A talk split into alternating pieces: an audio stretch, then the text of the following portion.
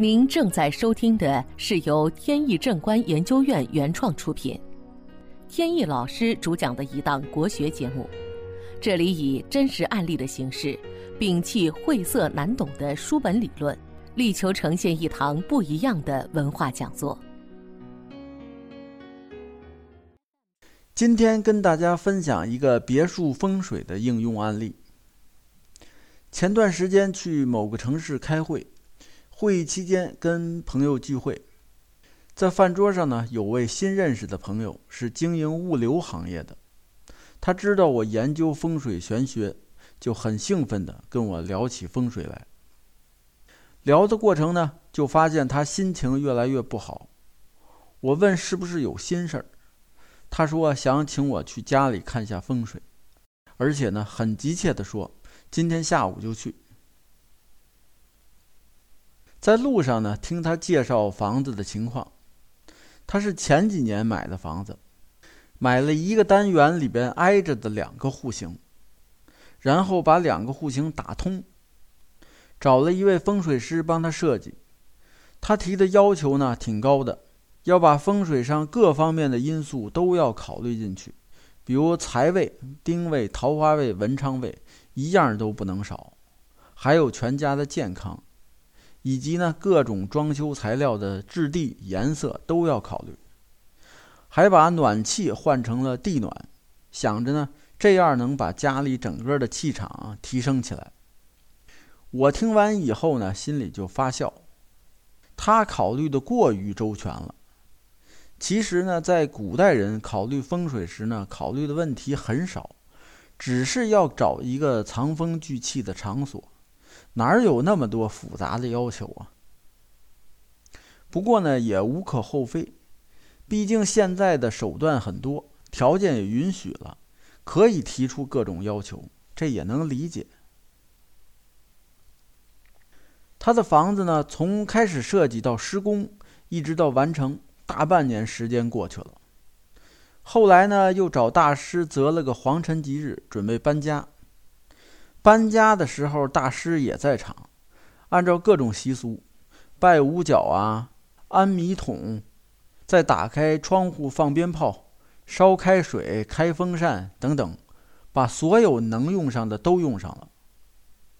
按说这样操作完了，这套房子应该算得上是上上风水，是吉屋中的吉屋。我呢，就特别有期待。完全是抱着一种学习的心态，想看看这到底是什么样的一个住宅。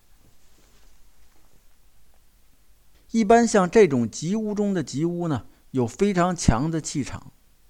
我们离房子比较近的时候呢，就能感觉到这种气场。它会给人一种光芒万丈的感觉，会把你自身的气场给提升起来。所以我就特别期待。本节目由天意正观研究院原创出品。如需获取更多信息，请在任意网络上搜索“天意正观”即可。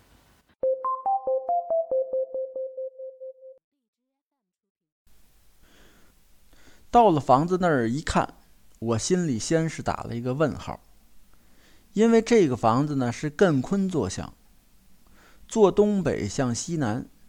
下元八运时期呢，是上山下水的格局，是不好的风水。所以，首先呢，这个房子就算不上吉屋了。继续看，两个户型打通以后，两个厨房呢合二为一，结果厨房就变成了房子的中心。在风水上有句话，叫“水火不留十字线”，顾名思义。卫生间跟厨房不能在房屋的中央，否则容易犯消化系统或者是排泄系统的疾病。尤其是病福星如果在中央的话，厨房就变成明火烧天心了，这也是比较强的煞气。加上水火相犯，会造成财运低迷，所以呢，做事业，尤其是搞经营，容易有阻碍。看到了这些问题呢，我简单的跟朋友说了一下，并没有说的那么吓人，只是说这些格局对风水多少有点影响。朋友是一脸的无奈，叹了口气，说：“刚入住的时候啊，经常闹肚子，他并没在意，觉得可能是平时吃的不太对。但是隔了不久呢，就觉得心口疼，去医院一查，发现是冠心病。虽然说时间不长，但也得经常去医院检查，而且呢，要长期吃药。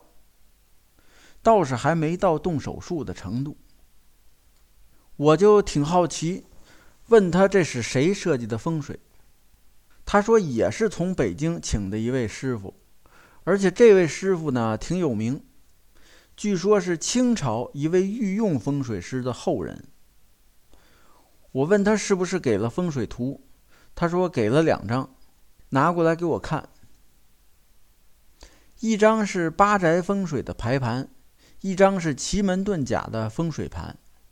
我一看到图就明白是怎么回事了。八宅风水和奇门遁甲呢，我有时也会用到，但是这些呢不是现代理气风水的主流，主流还是悬空风水。虽说不是主流，作为参考也是可以的。八宅风水常用于农村的宅院以及自建房，奇门遁甲风水呢常用于涉及到山川河流的风水勘测。各种风水理论都不能保证万无一失，或多或少都会有一些纰漏或者是缺陷。所以在做风水时呢，必须得各种理论都有所了解。如果碰到两种风水方法有矛盾的地方，那么矛盾点就必须规避；没办法规避的，就必须要化解。如果不化解，这个隐患就算是留下了。就像现在这样，虽然从八宅风水和奇门遁甲看这个房子没问题，但是悬空风水里这些都是问题，而且问题还很严重。朋友问能不能帮忙化解一下，被我婉言谢绝了。什么原因？主要是两方面。一方面，他说的这位大师呢，岁数挺大了，我见了都得叫老师。同行间，别人布的风水局，我轻易不好去改变，否则呢，有损同行的声誉，对我的声誉也不好，将来不好再跟别的同行做交流。还有一方面就是，比如我们要盖房子，你说是在平地盖容易呢，还是把一个老房子拆了重建容易呢？重建要考虑到很多方面。地下的管线、周围的相关设施，还有跟其他建筑物的关系等等，这些都不好解决。改本身就是一个很麻烦的事情。我也想借这个机会告诉大家，再有类似的情况呢，大家也不用来找我，这个让我很为难。好，本期节目到此结束。这个专辑是由天意正观原创出品，天意老师播讲。如有问题，欢迎在节目下方留言，我们会及时答复。感谢大家收听，朋友们再见。